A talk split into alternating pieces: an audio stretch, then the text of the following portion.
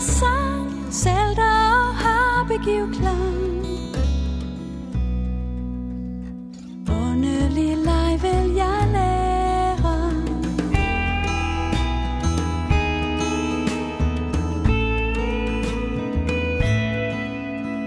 Låter den her, som alting så herlig regerer. Ham der som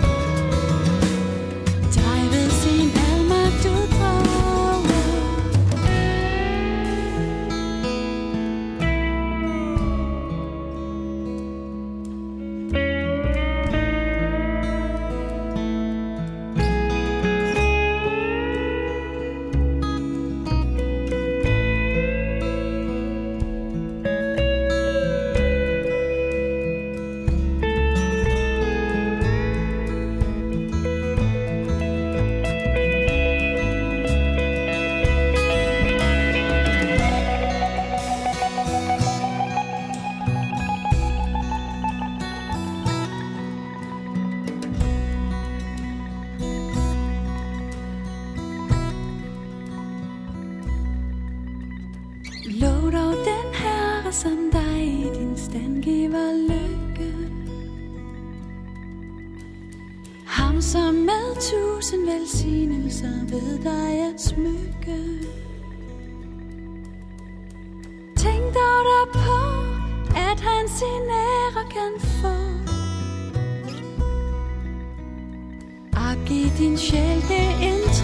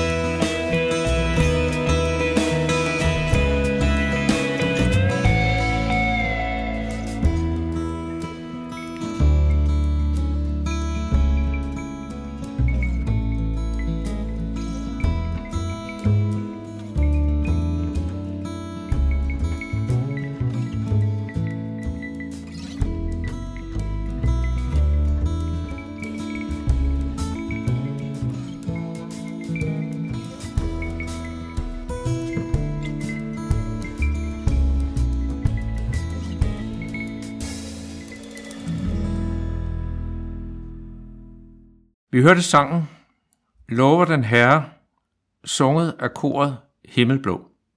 I den kommende uge er det Johannes Fonsdal, som holder notabeneandagterne, og jeg, Henning Gorte, har Johannes her i studiet i Emdrup Kirke, og benytter anledningen til at præsentere Johannes.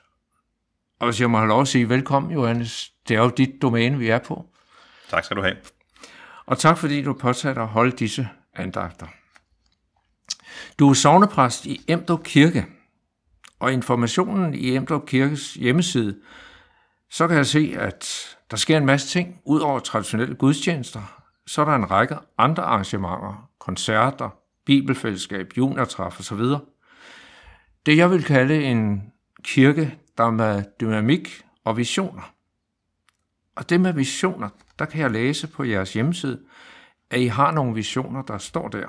Blandt andet Emdrup Kirkes grundlag er klassisk kristendom. Hvad betyder det, klassisk kristendom? Det er en formulering, som øh, vi i hvert fald her forstår på den måde, at vi ønsker at øh, fastholde den forståelse af Gud, som har været den almindelige gennem hele kirkens historie.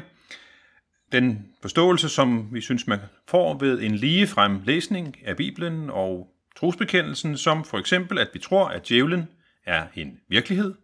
Vi tror, at øh, Gud har skabt jorden, Gud har skabt os mennesker.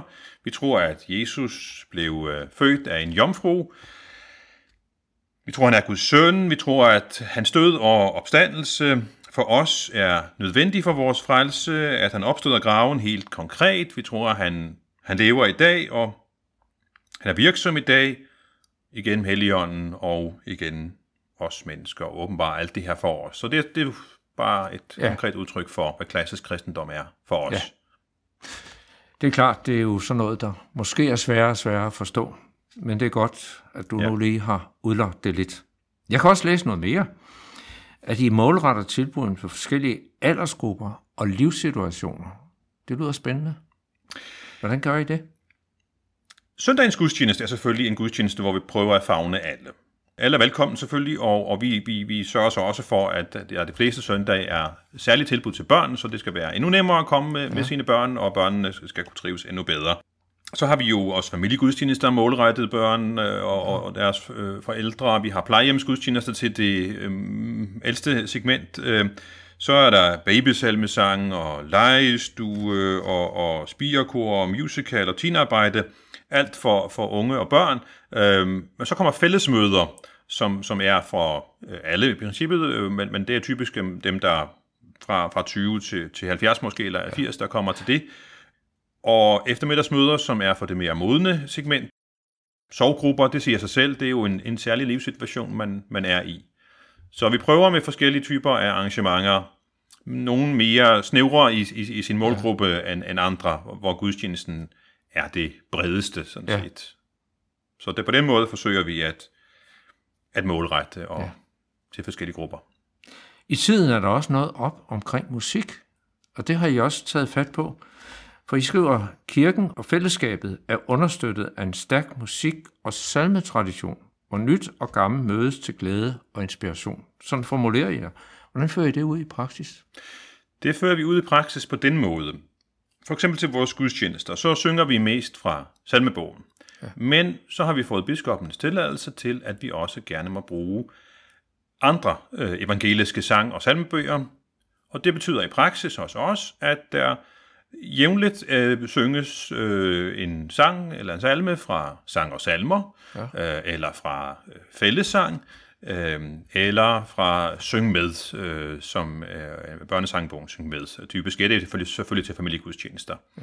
Ja. Øh, og enkelte gange også fra andre øh, sangbøger. Så vi prøver på den måde både at, at den klassiske salmeskat, men også af de øh, nyere sange og og de sange, som skal have, have mere rødder i missionsbevægelserne eller i ungdoms... Øh, øh, foreningerne, øh, prøver vi at inddrage, men, men stadigvæk med, med vægt på, på salmerne. Ja. Det var lidt om Emdrup Kirke. Nu vil jeg gerne høre dig lidt. Andagterne, har du lagt et bestemt emne eller tema for disse andagter, der skal være den kommende uge? Man kan sige, at det overordnede tema er, hvem er Jesus egentlig? Starter med øh, brylluppet Kana, hvor vi hører om, om, om Jesus som den, der viser Guds herlighed, altså storheden, øh, og som skaber en, en forundring, som jo også hans andre undre jo gør, at folk undrer sig, og at det her under så også bare var et tegn på noget endnu større, øh, hvem han egentlig er, øh, hans, hans store herlighed. Øh, I det i det næste andagt, der, der skal vi møde Jesus sammen med en spedalsk mand og en officer, hvor folk øh, jo har set, at han kan helbrede. Det er også under, han gør, og øh, de sætter deres håb til ham. Så det er det kristne håb i, i forhold til Jesus. Og nogen vil sige, at det er urealistisk, at det er realistisk. Øh, de er begge to, både den spedalske og officeren øh, med hans tjener der, de er, er, er truet, så, så de, de søger Jesus og, og vil have hjælp.